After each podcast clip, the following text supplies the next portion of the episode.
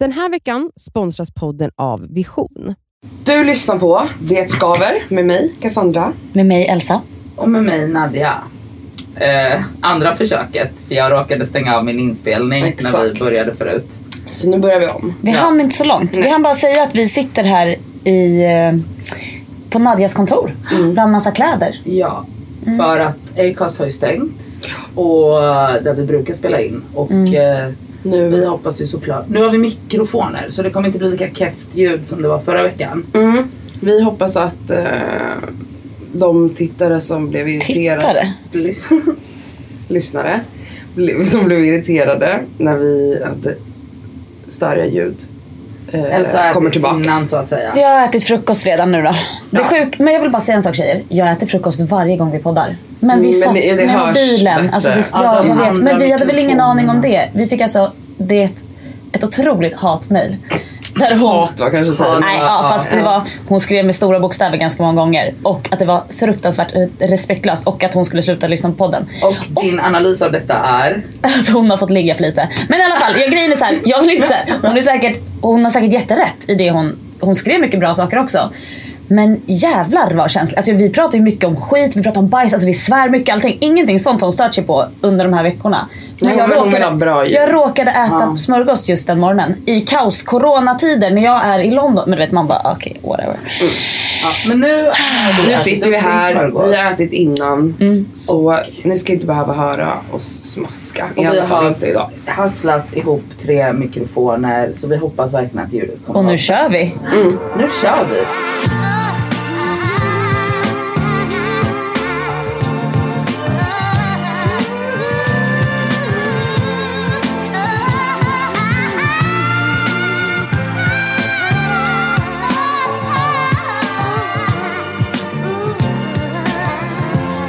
Okej, vill inte ödsla ett helt avsnitt på corona, men jag måste prata om det lite grann ändå.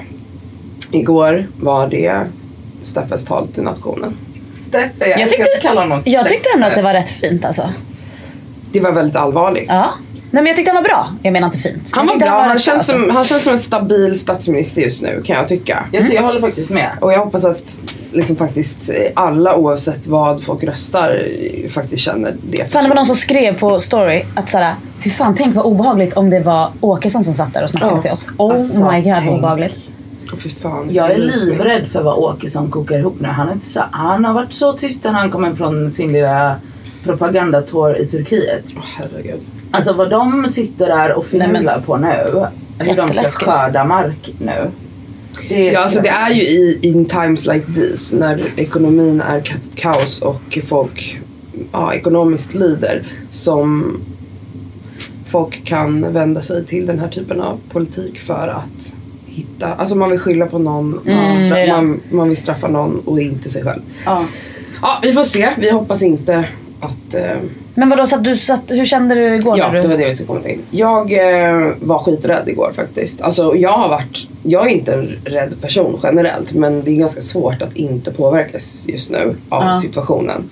Och jag hade verkligen, alltså typ 2 timmar innan talet så satt jag med liksom en lätt ångesttryck. Alltså jag hade hjärtklappning, för jag var så stressad. För jag var ju helt säker på att det här kommer bli en lockdown. Men alltså, det kommer det nog bli. Och jag tror också det, för att han varnade ju för att förändringar kommer ske. Att vi kommer behöva uppoffra oss ännu mer. Men jag trodde bara att beskedet kommer imorgon, och då var jag såhär, nu har vi 24 timmar på oss. Och då började jag i alla fall tänka på, okej, fast nu blir jag verkligen ensam på riktigt. Nu har jag ändå haft möjlighet att åka taxi hem till en kompis om jag har velat ha sällskap. Även om jag har hållit mig inne mer nu än vad jag någonsin har gjort senaste veckorna. Men då tänkte jag så här: blir en lockdown, det är minst 2 veckor. Minst. Det är jobbigt att spekulera, vi vet. Ja, men om man tittar liksom runt i Europa. Nu fattar jag vad du tänker på, du känner alltså singelmässigt. Ja, alltså jag bara, alltså för folk, jag menar, du har en partner, du bor med någon, så du är inte helt ensam. Människor runt mig generellt har partners och barn. Alltså de har, även om det kanske också är en huvudväxel att vara hemma med barn i en karantän, det förstår jag. Men jag bara så här, kommer jag palla den ensamheten? Oj. Alltså att inte fysiskt vara nära en person. För att det är klart att man kan sitta på FaceTime och umgås liksom hur mycket men som inte helst. Samma sak. Men att liksom bara, jag vet inte, att träffa, alltså jag tror aldrig jag har gått mer än kanske 3 dagar i mitt liv som att jag inte har träffat någon annan. Hur känner du, Nadja, som också bor själv? Så skönt. Du känner så? Du är inte rädd? Nej. Eller du skulle inte tycka det var jobbigt att bara sitta helt själv i 2-3 veckor? Liksom. Ja, om det är en månad då. 40 dagar. Mm. Alltså, jag tänker ju så som det har varit i de andra länderna så har man ändå fått gå. Men jag, ja, man får ju ändå gå till affären. Eller så gå och krama någon där, eller? Men jag tror inte jag är så... Jag störs inte av ensamheten. Nej. Eller jag har inte... Eller det kanske jag kommer göra 2 veckor in. Men det är ingenting som jag känner mig stressad över så som du gör. Nej, för att jag fattar ju att man behöver... Då behöver jag ju läsa det. Jag hade ju fått panna. Ja. Jag vet ju absolut inte hur man är ensam. Nej. Jag tycker det är världens tråkigaste. Mm. Sen hade man ju fått lära sig det, absolut. Men jag hade krypit på väggarna. Men det är inte, alltså, det är inte naturligt för människan att vara ensam. Alltså, och det blir så tydligt eftersom Sverige också är, eller Stockholm är världens mest singeltäta land. Mm. Så ja, många människor kommer bli ensamma om det blir en riktig karantän. Kan det startas någon slags liten Facebookgrupp där det står... Vi singlar som söker karantänförhållande. Ja, för det var exakt det här jag tänkte på igår. Oh my god, det slog mig att liksom så här, om man hade haft en flört. Sitt still. Du låter så mycket när du gör så här. Okay. Förlåt. Om man hade haft en partner, alltså en flört. Och bara, ska inte vi bara bo ihop under karantänen? Knulla oss igenom karantänen. Ja, liksom. Alltså det hade varit så kul. Alltså, så hett. Och... Jag är så säker på att det hade varit lite som Love Is Blind. Alltså man är så isolerad med den här personen. Vilket innebär att man kommer ju typ 3 efter en vecka. Ja, exakt. Efter 2 veckor. Han går ner på knä och hon. Alltså, det är ju, det kommer ju gå fort liksom. Men alltså, och det här är ju typ det ultimata sättet att dejta på. Om man har någon, vi säger, nu har ju jag faktiskt 0,0. Men om jag hade haft någon som jag hade... Nu har jag 0,0, fy fan vad deppigt! Ja, men om man hade haft typ en liten flört, man har setts några gånger. Alltså jag tror folk är mer öppna för att hänga så då. För att folk är så här, folk vill inte vara ensamma. Nej, det är sant. Då hade man ju kunnat bara, kom över, bo hos mig. Och också, du har inte tid till att ghosta någon, du har inte tid till att träffa andra. Nej. Så att det blir full fokus. Och som du säger, alltså dag 7, då är det kärleksförklaringar. Exakt. Som skulle skett dag 350. Ja. Men förlåt, okej. Jag vill inte vara den våta trasan över den här lilla. Men jag är så taggad. Ja, jag ser det på er. Men jag tänker liksom, alltså hur kommer hela det här förhållandet då, om det nu blir, alltså efter en karantäntid, då kommer ju den lilla kärleksbubblan bara spräckas. För du tänker att det bara är på hittepå då? Ja, men jag menar så här, det är ju jättelätt, alltså, och som jag också tycker om Love Is Blind, det är ju jättelätt när man går in i en kärleksbubbla utan några yttre faktorer som är då ens vardagsliv, att verkligen bli så här superkär head over heels, och det är ju det vi gör. Men sen typ när du ska till jobbet, när du alltså när alla vardagsgrejerna, hur kommer den kärleken att överleva? Jag fattar. Ja, alltså många utav våra lyssnare och kanske här i rummet tror jag känner igen sig lite i semesterflirten, semesterkärleken. Ja, det är det som det blir. Det är samma grej. Du kan ju bli så kär i Kostas så att det är liksom Kostas. Det ringer klockor. Ja, men gud. Och du gråter på bussen. Vingbussen. Ja, då är det tårar. Ja. Och sen kommer du, nej det är faktiskt inte hänt mig ännu, det är min syster. Ja. Men Kostas. Jajamän. Jag hade en Mohammed i Beirut för några somrar sedan. Du förstår ju. Jag hade en kille på kollo när jag var 12. Ja, men alltså, jag trodde att jag skulle gifta mig med Mohammed. Men när du kommer hem så är det ju... Precis. Men grät tår. Ja. Alltså grät. Det jag vill säga nu är, jag tror inte, alltså corona är liksom en jävligt speciell situation. Vi kommer nog aldrig vara med om något liknande, någon större kris under vår livstid. Eller förhoppningsvis. Alltså, men därför tänker jag att i kris, alltså jag tror att det är så man verkligen, alltså man får perspektiv. Man inser att så här, alla de här distractions, alltså jag tror att folk kommer börja leva på ett annat sätt om vi går in i en lockdown. Alltså som det ser ut i övriga Europa så kommer det säkert hända här. Och då känner jag så här, det här måste förändra människors livsstil. Det måste göra det. Och jag tror att folk kommer bara så här, fuck Fuck alla distractions, kasta Tinder, let's get married. Alltså jag hoppas verkligen att typ så här, den här ensamheten i Sverige kanske är ett minne blott. Alltså den är ju skitnice och jag gillar teori. Den, det är en fin teori. Men sen också, jävlar vad mycket skilsmässor det kommer vara också. Ja, det, är det är nog många som inte har levt ihop så tajt så alltså, på varandra. Exakt, men de har varit gifta i 15 år. Men sen helt plötsligt bara, nej men gud, vi klarar inte ens av varandra. Mm. Men vi har inte hunnit fatta det, för att vi har bara haft i sådana fall så 3 veckors semester. Och då har det varit trevligt för att man har på landstället eller på semestern någon annanstans. Och sen har vi inte tänkt mer på det. Det är sant. Men det är också typ att jag önskar, alltså jag hoppas verkligen med hela mitt hjärta att det blir så som du säger, Cassandra. Att man verkligen är så här, ja men typ, alltså får perspektiv på livet, vad som är viktigt, vad är inte viktigt och så. Men nu är jag liksom Hunger Games skadad. I slutet på den sista, alltså nu bara side note, vi tittade på Hunger Games förra veckan, jag har aldrig sett det. Side note, jag är jättestolt över att Nadja ens kollar på film, för hon kan inte titta på film. Nej. Side note, för att du blir stressad. Kodos till Cassandra, exakt, jag blir stressad. Sist jag var på bio var faktiskt när den första Hunger Games-filmen kom. Det är typ 2012. Har du inte varit på bio efter det? Nej, det är helt sjukt. Men vet du älskling, jag ska faktiskt ta på bio när biosalongen öppnar igen. Ja, exakt. Men då säger ju han en grej. Han, Haymitch, säger en grej i slutet på den fjärde filmen, tror jag. Att så här, hoppas det här blir en läxa, fast människan har ju ett unikt sätt att vara glömsk och self-destructible. Så det här kanske kommer sig ihåg i typ 2 veckor och sen är vi tillbaka. Så, sjukt. Men, det. Ja, vi får se. Och det är en otrolig line i den filmen. För det stämmer så bra. Så är det ju. Alltså för att människan har ju verkligen, alltså människan är den mest självförödande, absolut, självförstörande arten. Det finns liksom ingen annan djurart som agerar i self-destructiveness på samma sätt som människan. Och det är så sjukt. Men skitsamma. Låt mig fantisera om den här karantänkärleken. Inte för att det kommer hända, för att jag har ju ingen flört. Så det här, men jag tycker det låter väldigt spännande. Jag kommer inte till någon jävla främling. Bara, låt oss chansa. Nej, men det låter ändå... Tänk paniken dag 2 när han dessutom... Eller hon dålig i sängen. Ja, men jag säger det här, det är tips till alla andra där ute. Om ni har en flört och det blir lockdown, som ni redan har legat, locka down den personen i din hem. Alltså sitt inte ensam, utan bjud in den här personen att bo hos dig, eller fråga om du får bo hos den. Jag har en vän som berättade om en vän som är i Italien. Som, där hade de också typ 24 timmar på sig.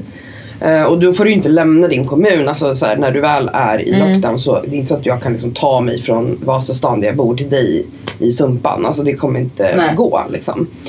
Så att hon kontaktade någon snubbe som hon hade dejtat i några månader, men de var liksom inte så här, official ihop. Och han hämtade henne, och han bor...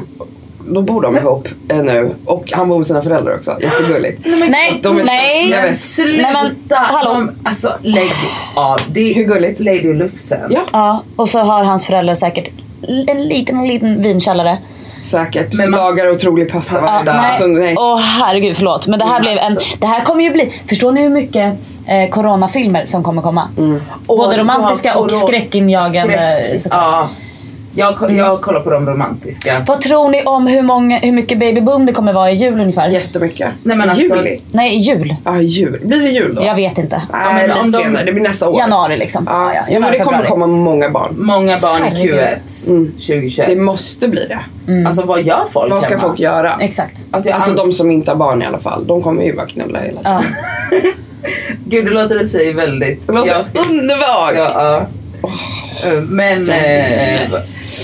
Ja. Men jag kommer i alla fall behöva hitta en vän som kan tänka sig att bo med mig, för jag kommer inte palla vara själv om det blir så. Jag kommer behöva flytta hem till någon av mina vänner, eller någon som också bor själv kanske vill bo med mig. Alltså antingen drar jag till någon av mina vänner som låter mig komma dit, som bor i familj och kanske hjälper till liksom med att ta hand om och stimulera barnen eller någonting. Men jag tror att det är smartast, för att Alltså, jag bara så här... Du kan ju vara piga, ja. Ja, exakt. Piga. Nej, eller piga. Ja, piga. Det är piga som låg och sov i kökssoffan. Exakt. Mm. Och tog hand om, gjorde lite allt möjligt. Ja, för det var lite koka kaffe och lite allt möjligt. Ja. Och lite ta hand om barn. Gulla med barnen. Mm. Men för jag tror liksom inte att det är så bra idé att jag skulle flytta hem till dig. Nej, men vi hade dödat varandra. Nej, men jag hade nog inte varit så bra. Det hade inte varit jättebra. Jag har i och för sig många rum. Man kan ju isolera sig. Mm. Jag hade behövt sova i soffan. Ja.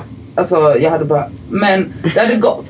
Men i och med att jag typ är lite alltså jag gillar ju vara själv. Jag gillar också vara själv, obs. Men inte i 40 dagar. Nej, men jag fattar. Mm. Men jag tror att vi hade dödat varandra. Det tror jag också. Nu hoppas vi att det inte blir 40 dagar i alla fall. Jag är ju inte så lätt irriterad, som ni vet. Men jag bor ju med en man. Mm, det vet vi. Alltså han är världens svinas på alla sätt. Det vet vi också. Ja. Men han är fortfarande man. Vet ni att han inte vet hur man stänger luckor? Vadå? Nej, det här. Vadå, köksluckor typ? Alla slags luckor tror jag. Allting som går att öppna vet inte hur man stänger. Nej, han vet inte hur man stänger. Och då har jag alltså även sagt till honom, alltså nu låter jag som en fucking surkärring.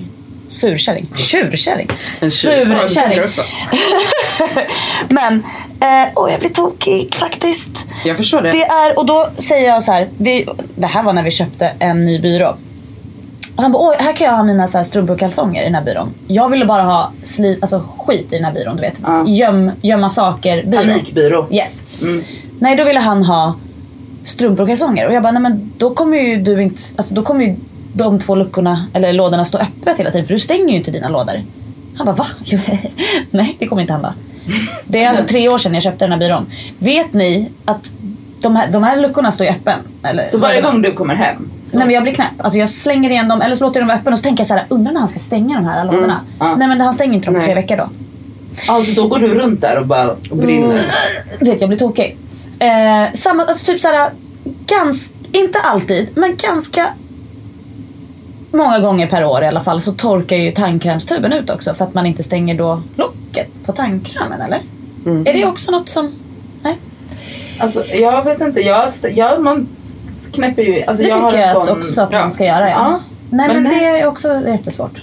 Och han fyller ju 30 snart. Vad tror du att det här beror på? Men vadå, köksluckor och sånt då? Ja, köksluckor är också ibland ganska... Och så här, vet ni... Alltså jag blir knäpp. Vi har ändå bott ihop sen vi träffades. Och i den lägenheten vi bor i nu har vi bott i 5 år. Han ligger fortfarande typ så här. Alltså det är i köket. Han vet, han vet vart glasen ska stå och så här.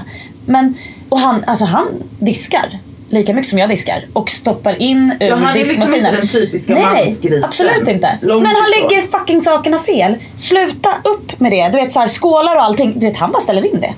Aha, så han liksom öppnar först där det finns plats. Typ. Mm. Han bara, har du inte sett att jag har haft en ordning här? Det finns en sortering här. Okej, men vad är grejen? För det här är ju väldigt manligt. Mm. Det är otroligt manligt. Men alltså jag har alltid tänkt så, men... Jag vill inte, alltså hans mamma är världens finaste, snällaste. Men jag tror lite att det är morsornas fel alltså. Jag har tänkt mycket på sånt här med vad är biologi och vad är socialt arv. Alltså någonstans så tror jag ändå med tiderna mer på att en del saker är biologiskt också. Alltså det här med ansvar, att ta hand om är ju någonting som är väldigt kvinnligt. För att vi bär barn, vi som ser till att barn överlever, de är inte så viktiga helt enkelt. Så jag tror inte de har den här ta ansvar för andra genen. Fattar ni vad jag menar? Men sen upplever jag ju också att det är när man pratar runt sig och hur det är i min egen familj att så här, att söner behandlas lite mjukare än vad döttrarna gör. Och där har ju jag absolut en sån upplevelse i min familj. Är det så? Ja, absolut. Alltså, hur många år är det mellan dig och din bror? 1 år. Är han yngre eller äldre? Han är yngre. Okej. Vilket såklart också kan spela in att det yngsta barnet blir lite mer. Fast det är bara 1 år. Men det är 1 år. Alltså, jag var typ nyfödd när han föddes. Alltså, jag vet inte. Sen handlar det väl kanske också lite om personlighet. Nu säger jag allt det här, mamma, så att inte du känner dig så 100% attackerad som jag ändå vet att du kommer göra. Och Pia, du är en stjärna. Ja. Men stjärna. Jag har alltid varit mer självständig än min bror. Alltså mer så här på väg någonstans hela tiden. Min bror har mer varit så här, jag mår bra, det är så att sitta här och leka med mina leksaker. Alltså vi är bara så olika. Ja. För du är det, eller jag har inte jag känt dig sedan jag var små, men jag kan tänka mig att det var din show. Ja, alltid. Allt handlade om mig och mina behov och vad jag vill, och jag ville massor. Och medan mamma var såhär, Dennis har aldrig bett om någonting. Liksom. Och jag bara, jag vill ha! Alltså nej men jag mår dåligt. Ja men så jag fattar att liksom, det finns en annan så här, nurturing side för min mamma. En annan aspekt är att min bror var väldigt ensam som liten. Han blev mobbad. Okej, jag ska inte prata om för jag kommer börja gråta. Jag började gråta när jag pratade med min lillebror. Men jag var ju inte där. Jag hade inte samma liksom, hon behövde ta hand om honom såklart på ett annat sätt. Och det är klart att man behandlar sina barn olika. Har han blivit lite bortskämd då? Ja, men det är också. Så det ska jag inte säga någonting om. Men det som jag tycker är intressant med det är att när jag upplevt i vissa situationer när jag har bett min mamma om hjälp med någonting till exempel. Det kan vara vad som helst. Ekonomisk hjälp eller att jag behöver hjälp att fixa någonting hemma, whatever. Att då kan det liksom vara lite avigt från hennes sida. Men och sen när jag då säger att jag gör de här grejerna för Dennis hela tiden. Då blir hon jävligt sur på mig. Alltså det är så känsligt ämne för mammorna. Alltså det är så känsligt ämne. När man, för jag har ju också en lillebror. Och vi har två systrar. Det är ett och ett halvt år mellan mig och Alex. Och sen är Adam 7 år yngre än mig. Alltså när jag, alltså det är värst. Alltså det som garanterat leder till bråk mellan oss och vår mamma. Men är det du och Alexandra mot Adam och mamma då lite? Ja. Alltså om vi liksom alltså, nej, inte lika mycket nu såklart. Nu är vi vuxna, bla bla bla. Men jag menar innan när man bodde hemma och så. Men även nu, det är ett jättekänsligt ämne att säga att Adam är favoritbarn och att han har fått fördelar. Inte för Adam. För Adam är ett cheeky little bastard. Han vet om att han är favoriten. Men mamma blir, alltså mamma tar så illa vid sig. Alltså hon tycker inte att det är okej. Nej. Min mamma har börjat. Ni är så jävla många syskon. Mamma har börjat erkänna nu att Linus är hennes favoritbarn. Istället.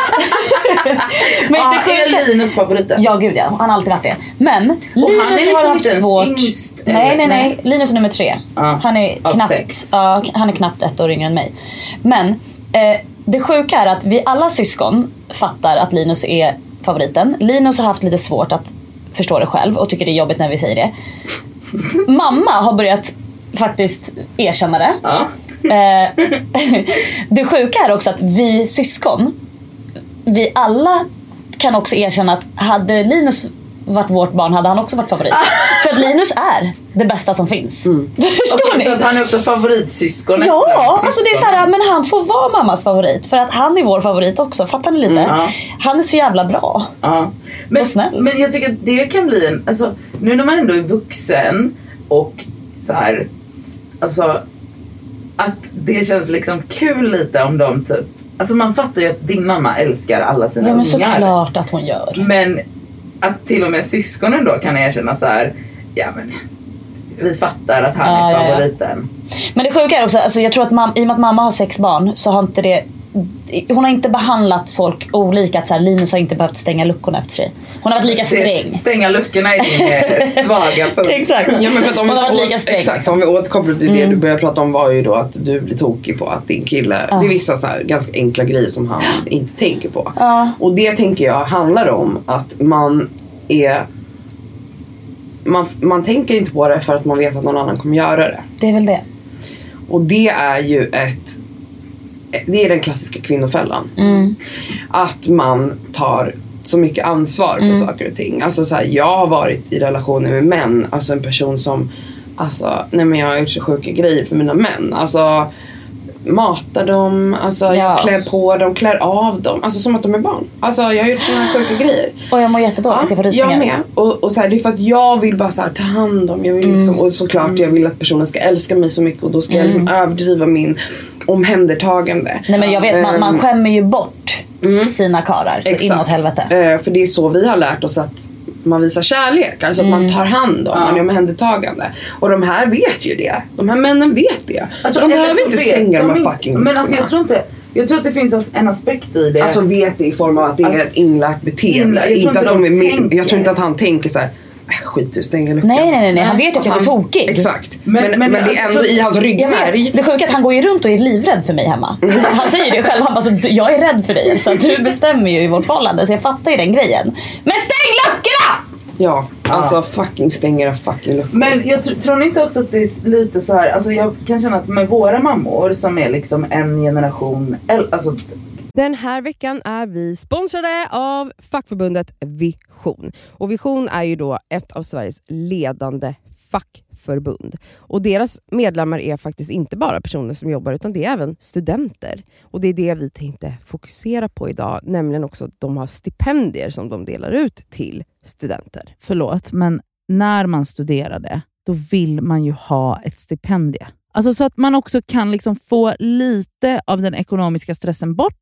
Så att man kan liksom fokusera på sina studier. Mm. Och grejen är att så här, ja, det absolut viktigaste är ju att vara medlem när man är i arbetslivet. Men det är också bra att man får rätt förutsättningar för ett framtida arbetsliv. Och på visioner, det är inte bara så söka stipendier, utan de har ju också så lönecoacher, CV-coacher. Alltså de har så mycket verktyg som jag själv känner att jag hade behövt när jag studerade, som jag hade alltså noll koll på. Mm. Och att bara få liksom en hjälpande hand där så, är så viktigt. Guldvärt. Som studentmedlem då hos Vision, då kan du då söka deras stipendier. De är värda allt ifrån 3 000 till 20 000 kronor. Ja, men, och det som är så skönt med ett stipendier, det är som du säger, då kanske man inte behöver ha ett extra jobb 5 dagar i veckan. Det kanske räcker med någon dag i veckan. Ja, och om man liksom skriver på något stort jobb så kanske man inte behöver jobba alls under just den tiden, utan kan verkligen fokusera helt på kandidatuppsatsen eller vad det nu är. Och grejen är ju att såklart, i och med att varenda krona räknas när man är student, när man studerar så är medlemskapet i Vision helt kostnadsfritt. Så är du student och är sugen på att ansöka stipendier, då ska du bli medlem. Och så går du in på vision.se/student.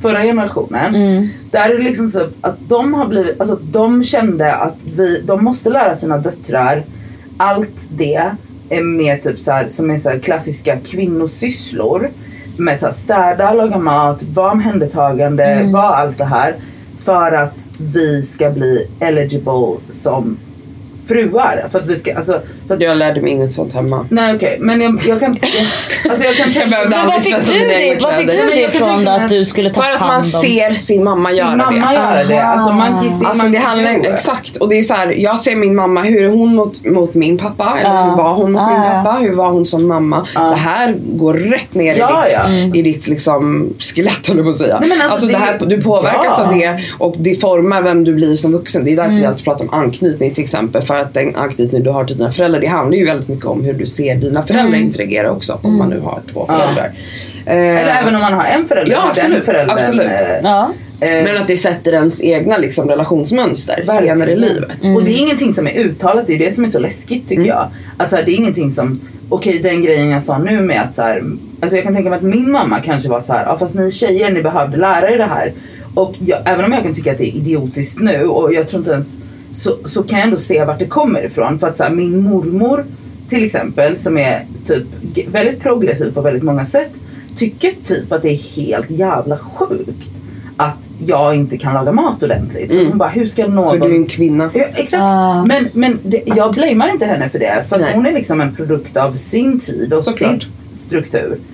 Men däremot att just det här med att man, det som inte är uttalat blir så himla läskigt, för att det är då det blir så strukturellt. Och det är då det blir så svårt att bryta. Exakt. För att så här, okej, mamma kanske sa till oss att så här, Adam, du ska visst städa lika mycket som tjejerna eller bla bla bla. Men sen så ser han ändå att mamma är den i hushållet som gör allting. Och inte min styrpappa. Exakt. Och då, alltså, och vi alla tre ser det.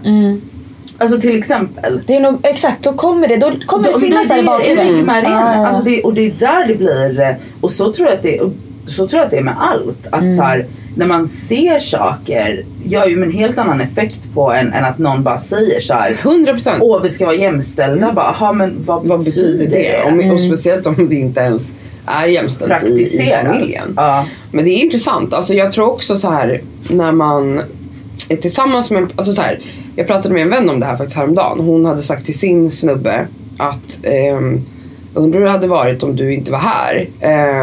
Alltså hade barnen fått mat? Alltså hur hade det varit? Liksom? Nej, vad menar du? Att hon inte var där? Om hon inte var där. Hon sa det lite skämtsamt. Men det fanns absolut en underliggande sanning i det. Varpå han blev ganska upprörd över den attacken. Och menade så här, men vadå, det är klart att jag gör det här. Men då pratade vi om att det är så svårt att, du vet, när man har en relation med någon, då har alltså liksom rollerna sätts ju snabbt i en relation. Och det är jättesvårt att bryta ett beteende, alltså ett sätt att vara med så varandra. Så man måste vara ganska så här, så fort ungen är nykläckt. Alltså det måste faktiskt ske innan. Vara schysst och bara så här. Jag tror verkligen så här, ja men vi säger i ditt fall, vi säger att du och Samuel skulle skaffa barn. Då tänker jag, de här små, det är inte skitstora grejer, men det är ändå något som stör dig. Var ännu hårdare med det nu. Så att det här, så jag tror att man måste verkligen, alltså om man nu skaffar barn med någon, att så här, det går inte att vänta tills barnet är här heller. Alltså sätt rollerna innan. Eller försök bryta mönstret. När man ser att farsan i en familj inte tar hand om ungarna lika mycket. Men det kan också vara, det behöver inte bara vara farsans fel. Nej, det kan också vara mammans fel. Som inte släpper och bara så här, ja men du tar ungen nu när ungen är 3 veckor. Nu ska jag gå och fixa håret. För att nej, men ungen ska följa med, hon ska sitta bara hos mig. Du vet, hur fan ska farsan då känna att han kan ta? Det krävs en otroligt självsäker pappa. Men jag tror, eller partner. Att också få den viktiga rollen. Men jag tror också att där många kvinnor alltså man har sett, alltså genom åren typ, har skaffat barn i någon form av så här självuppfyllande, och då jag blamear inte det, man gör alla möjliga grejer i självuppfyllande syfte liksom, det är inte det typ allt, men där man liksom nästan inte vill släppa ifrån sig kontrollen för att man typ tycker att det är lite nice att barnet är så beroende utav en. Exakt. Så man hamnar i en situation där man typ som utomstående kan vara så här, fast vänta, för det är inte så konstigt att han kanske inte tar lika mycket ansvar för de gångerna han gör det. Så blir han tillsagt. Ja, exakt. Men där tror jag att, att vikten av att faktiskt mamman går tillbaka till jobbet.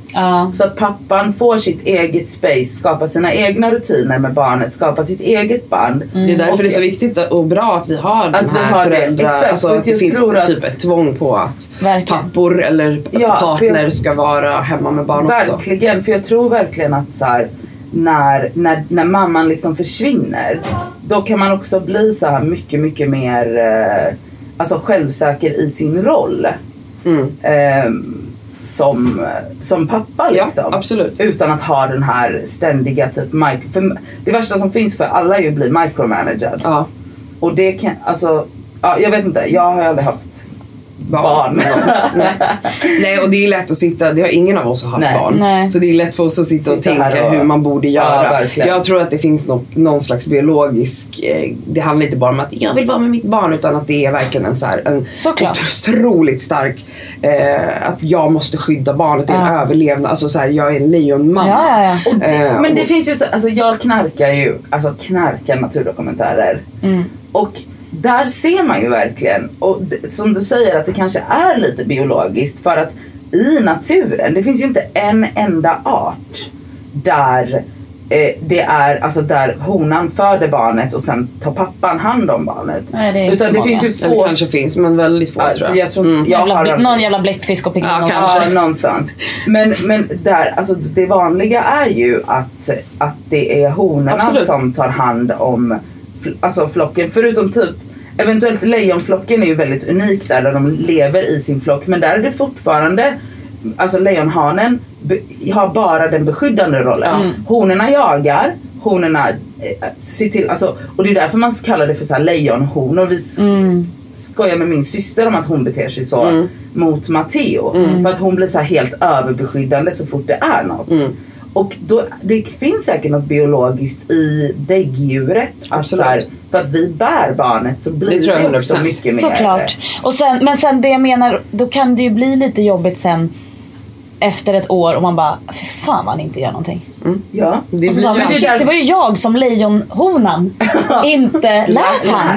Och också, det är säkert inte ens någonting som sker medvetet. Nej, det är klart det inte gör. Det är ingenting som man bara, han är en dålig pappa så jag måste. Mm. Utan det är säkert någonting som bara sker i så små, alltså typ.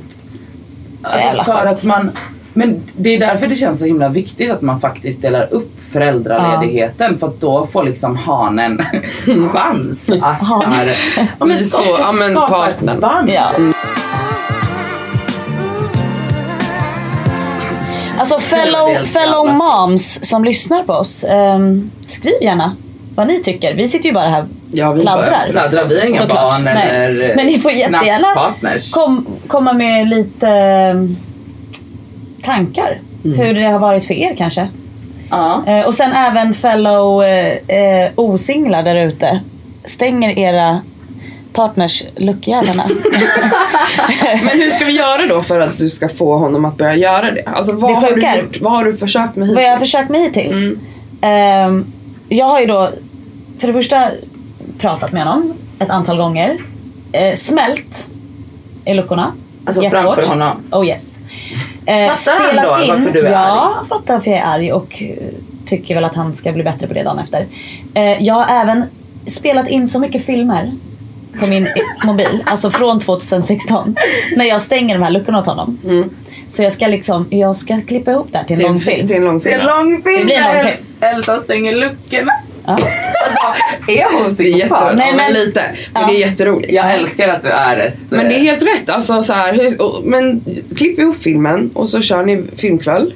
Kollar, så han får se liksom. Vi lägger upp den här filmen såklart på det skaver. Kan inte du snälla skicka? Jo, vi lägger upp 100%. Några av dina look. Det ska ni få se. Alltså det här är från 2016.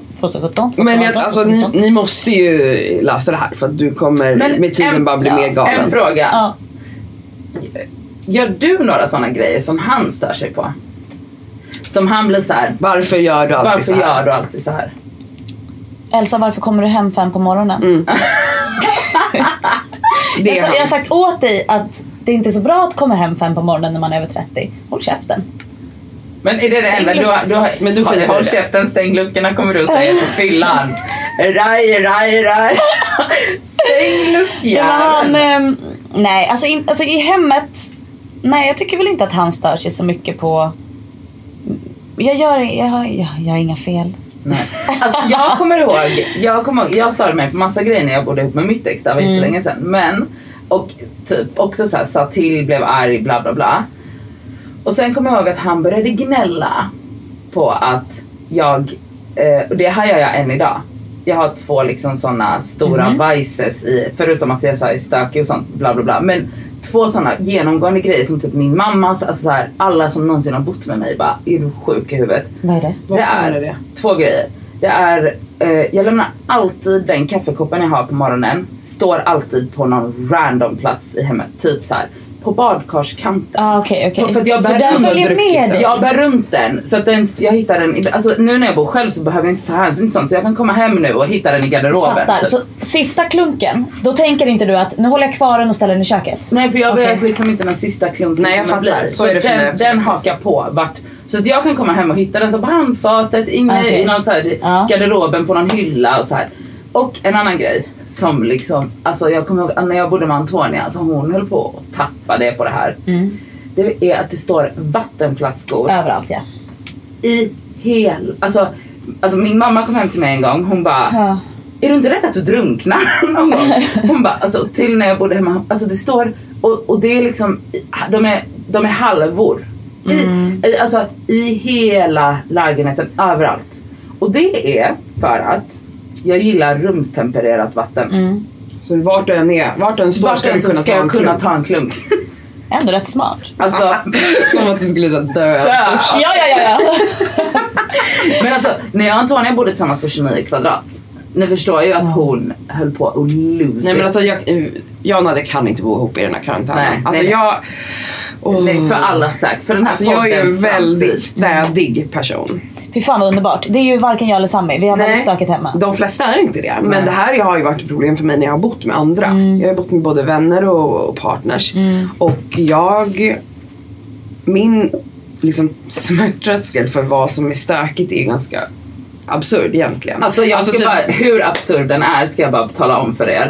När jag är hemma hos Cassandra och vi har en myskväll, tittar på film, whatever.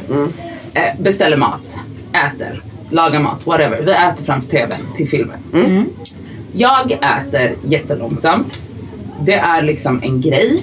Min mamma har klagat på det. Eller klagat, alltså såhär, jag äter jättelångsamt. Ja, det är det.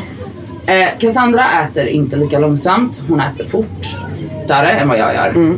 Så då blir det att jag sitter typ och pillar i maten så här. I typ 3 timmar. Ja, Cassandra... Men... Jag vet, men även när man är på restaurang. Folk kommer ju ska ta hennes tallrik. Hon bara, jag är inte klar än. Man bara, det har stått här i 2 timmar. Bara, du kan inte ockupera ett bord så här länge. Ja.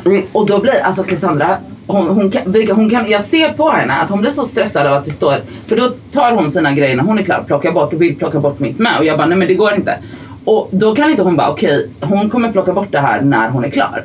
Utan då sitter Cassandra, alltså så här, ni vet, nervös som en tjackis. Och bara kan liksom inte komma till ro förrän jag är klar och hon kan plocka bort min tallrik. Och då kan vi återgå till filmen. Alltså jag har svårt för, eller så här, jag kan inte typ käka och sen bara lägga mig på soffan och ha kvar liksom tallriken och smutsig servett och bestick. Okej, förlåt, jag har noll problem med det. Nej, men jag säger ju... Det kan ligga kvar hela dagen. Ja, men... När Nadja är hemma hos mig, då ligger grejerna kvar på bordet hela dagen. Ja.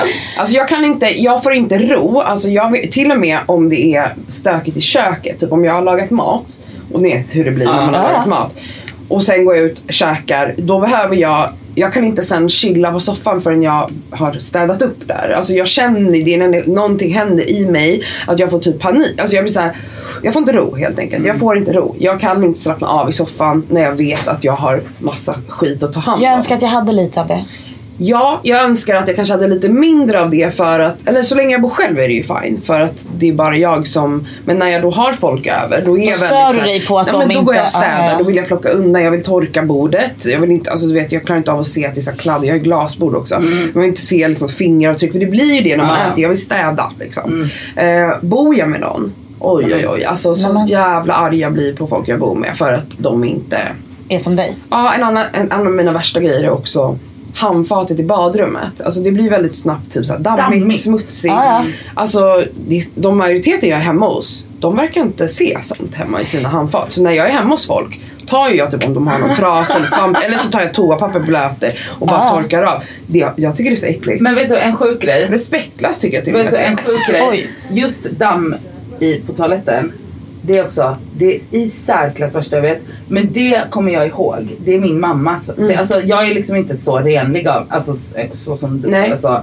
Men just den grejen. Alltså det kan vara ett bombnedslag hemma hos mig. Men handfatet och tåstolen är alltid det ska vara rent. Shiny. För att mamma sa alltid, Nadja, det är så fult när det är dammigt på toaletten. Det får aldrig hända. Alltså det var liksom hennes kvar. Och det, alltså, det var bra, hennes mamma liksom, Nadja. Mamma Anna. Ja men mamma Nadja. Men det som ska sägas, alltså att jag ska nu skryta, haha lol. Men alltså Antonija är ju, ni är ju samma person. Vad gäller allt liksom, och även det här ja, hon är också så. Ja, absolut. Gud, ja. Och vi bodde på 29 kvadrat i nästan 2 år. Tortyr för henne. Nej, för att jag kan också anpassa mig jättesnabbt. Det gör det faktiskt. Man kan säga till dig, då fattar du. Och då gör jag precis så. För att i och med att det stressar ju inte mig. Nej. Utan det stressar henne. Och du vill ju inte göra henne obekväm. Nej, så då kan jag bli så här. Då blir jag mycket mer ren om jag bor med Antonija. Eller om jag, alltså så här. Och då var jag liksom så här. Hon kunde vara så här. Hon hade en grej som var så här, hon bara, jag hatar att jag behöver säga det här till dig. Hon bara, jag vet att det här är det löjligaste som finns.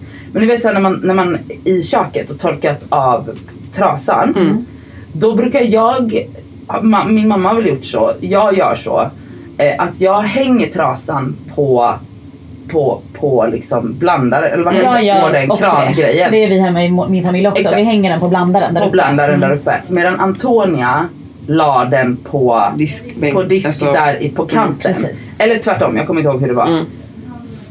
Och hon bara det här irriterar livet ur mig. Jag bara men det är lugnt, jag lägger den bara där. Alltså det är super. Då får man lära sig det.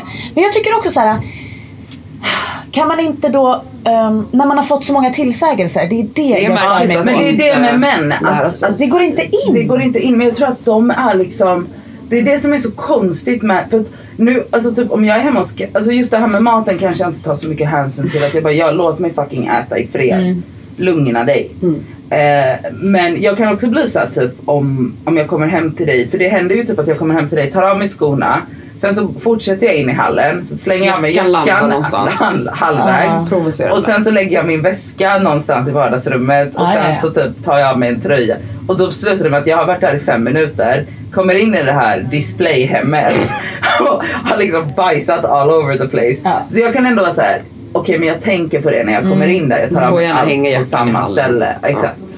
Det är en konstig grej folk gör så. Det är många av mina vänner som gör så där. Alltså, glider in och bara lägger jackan på golvet typ, i vardagsrummet. Alltså, jag bara, vad gör ni så här hemma? Nej, det gör jag. Jo, jag hänger alltid upp. Det är klart man tar av sig jackan i hallen. Ja. Man tar sig skor och jacka och sen går man in. Ja. Alltså vad är det för oansvarigt pissbeteende? Ja, jag blir förbannad. Jag blir det. Och då går jag och plockar upp. Alltså, jag ska bara in, vi behöver wrap up, men när jag varit på det här hotell back in the days när man var på Way Out West och bodde typ så här, jag kommer ihåg när Nyhetsguiden hade hotell och man bodde, eller jag gjorde det i alla fall, vi tog de här stora rummen som man bodde typ 4-5 pers i ett rum. Gud, det måste vara tortyr för dig. Ja, och då satt ju jag alltså så här, redan första dagen jag bara, okej, så vi behöver ha lite regler. Och du vet, Fanna med dem kollade på mig och bara, vi är på festival och det finns inga regler här, och jag bara, liksom. Vi bor ihop så då ska vi respektera varandra. Nej. Alla har ett hörn, där får man vara hur stökig man vill i sitt hörn, men jag vill inte ha kläder i hela rummet, i badrummet. Hur bra inte gick det här för dig? Hur bra gick det här? Men det jag sa var, om inte ni klarar av det, då kommer jag städa era grejer, och då hoppas jag att det är okej med er att jag städar undan era saker. Och de var så här, okej, gör det, och då gör ju jag det. Men så jag går ju och ställer det ordning. Nej, alltså för att jag gör det bara, för att jag kan inte med. Det är jobbigare för mig att tjata på någon än att bara göra det själv. Ja, det är men det är en helt annan grej om jag bor med någon. Ja, då är det här är 2-3 nätter. Ja. Då alltså, kan jag göra det. Alltså, men då går jag verkligen och viker folks kläder, lägger dem i deras väskor, hänger upp på galgar och du vet i badrum när de har bara spridit ut sitt smink. Jag ska fortsättningen bor vi med henne. Ja, men jättehärligt. Alltså, ge mig 10 sekunder på ett hotellrum, för där, för mig blir det en sån sjuklig fristad. Alltså det ser ut som att någon fucking har knarkarkvart. Nej, alltså det här är typ en pet peeve, heter det så? Alltså jag blir galen. För att jag tycker det är respektlöst mot städarna som kommer in där och ska städa, och så bara har ni spridit ut all er skit överallt, så ska de behöva fösa ihop era saker. Jag brukar faktiskt ha en grej när jag bor på hotell. Jag hänger alltid, jag vill inte ha städ. Jag vill inte att någon håller på. Då är det skitsamma. Jag vill inte att någon håller på. Men de flesta vill ha städ. Och då är inte det respektlöst då. Jo, alltså, där. Jag har varit hotellstäderska. Det är vidrigt. Så ska de stå där och plutta ihop era läppstift och vika era kläder. Nej, usch. Alltså jag blir så arg. Ja, fast när jag kom när jag jobbade på Quality hotell 11 i Göteborg, shout out. Då ville man ju typ, alltså nej, för samtidigt så gjorde man ju det till en sport då. Alltså vi var 17-18 när vi jobbade där. Då gjorde man ju det till en sport att hinna mest rum på, alltså för man hade varsitt våningsplan. Då hade man väl uppskattat om folk inte var grisar. Ja, kanske. Ja, såklart. Men det är också, du tänker att det är en fristad att du kan bara fucka ur och stacka ner. För mig är det så här, jag är på hotell och då vill jag att det ska kännas härligt. Krispigt. Jag är på semester. Jag är borta från mitt hem. Jag ska ligga och vakna och titta ut över mitt vackra hotellrum. Då vill inte jag att det ska vara jävla bombnedslag. Nej, men okej, förlåt, men Way Out West är ett bombnedslag. Då, alltså du vet, man går in och ut. Det regnar alltid på fucking Way Out West. Du ska in, du ska byta om, du är blöt, du byter kläder. Alltså vet det, och sen så har man är full 24/7. Alltså gud. Snälla, alltså jag ser, vi hade en dagsfest i vårt rum. Helt olika. Jag har också haft dagsfest varje gång. Jag bröt ihop, jag grät. Och då fick Ami be alla gå. Bara grät för att typ alla svenska hiphoppare i vårt rum. Folk satt där och rökte cigg i rummet. De drack i spill. Började du gråta? Jag började gråta. Jag fick panikångest. För att de var i mitt fucking rum där jag ska sova om några timmar. Jag hade ballongfest sist. Jag svimmade. Alltså, jag vet det, Elsa. Jag är glad att jag inte var där. Jag hade fått panik. Alltså, jag bröt upp. Jag fick en panikångestattack. Jag var tvungen att gå ut ur rummet. Ami följde efter mig. Och sen gick hon in och bara, alla måste gå nu. Och jag var helt så. Jag bara, nej! Förlåt, det här är så pinsamt. Du verkar den morsan på festival. Vad gör du på festival? Vi ska inte bo med henne på festival. Och sen går hon hem och städar rummet. Ja. Undrar om det ens får bli några festivaler i sommar. Nej, det tror jag inte. Nej. Jag tror verkligen inte det. Det kommer inte bli festivaler. Alltså hela året kommer ju vara så här. Alltså, kommer ni ihåg året vi inte gjorde någonting? Kommer ni ihåg 2020? Kommer ni ihåg när alla bara så här, vi är klara med 2019? 2019 var ett fucked up år för många. Mm. Och nu bara så här, jag skulle gladeligen gå tillbaka. Mm. Eller bara hoppa in i 21 direkt. Alltså kan man inte bara skippa det här året. Sjuka jävla året. Ja, vi rundar av där. Ja. Tack för att ni har lyssnat. Vi älskar er. Hoppas ni mår bra och tvätta händerna typ. Ja. Stay clean. Förlåt om ni har hört lite, det har gått runt lite dagisbarn utanför fönstren. Det har varit lite... Folk har kommit in och ut på kontoret. Hoppas att ni inte slutar lyssna på oss för det. För vi försöker verkligen nu, även när vi inte har studio, att verkligen göra allt vi kan för att spela in. Ni hittar oss som vanligt på Instagrams. Ja, det ska skriv till oss. Skriv om era köksluckepaniker och om era städgrejer. Och hallå hörni, alla duschhistorier som kom in förra veckan. Just det, det var väldigt kul. Det var så jävla kul. Det blev ju 52, 40, nu kan jag räkna 49. 48, tack. Vilka duschar som mig? Som mig och Elsa. Så vi vann med en liten marginal. Ja, men ändå, det är verkligen 50-50. Och det var typ 1500 personer som röstade i pollen. Så det är ändå en riktig statistisk undersökning. Ja, verkligen. Den ska vi genast skicka in till SCB eller vad de heter. Statistiska centralbyrån. Men det var väldigt kul. Men också tack för alla Pepsi-gate-stories. Alltså backa Cassandra i sitt Pepsi-drickande. Ja, det var så skönt. Alltså, så vi fick så mycket bilder på folk som hade liksom Pepsi-fest. Det var jättekul. Pepsi, inte bara Pepsi men läskfest. Eller Oboj. Ja, så tack som fan för att ni engagerar er. Ja, det är så jävla söta. Om vi inte svarar på allt så läser vi absolut allt och blir varma i hjärtat av allt. Ja. Puss!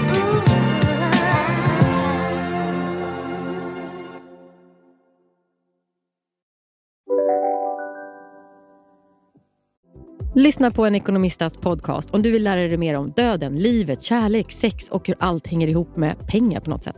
Med mig Pingis. Och med mig Hanna. I samarbete med Nordax Bank.